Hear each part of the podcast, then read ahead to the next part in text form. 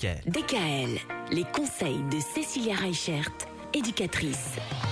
C'est pas toujours évident de trouver des activités à faire avec les enfants. Parfois, il faut avoir de l'imagination, ou alors parfois, il faut aussi s'inspirer de ce qui se fait ailleurs. Pour ça, il y a plein de sites internet qui existent et qui peuvent nous donner de bonnes idées d'activités manuelles notamment.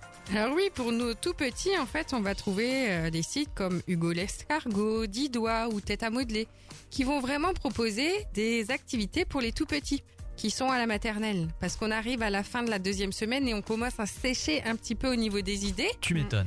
On a l'impression qu'on a déjà tout fait, qu'on est ruiné, et sur ces sites-là, on va trouver plein de petites choses super sympas.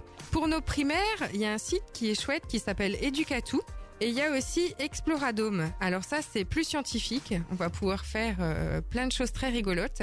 Je vous garantis pas que votre cuisine sera pas ruinée après, mais en tout cas, sur Exploradome, vous trouvez vraiment des choses pour les plus petits.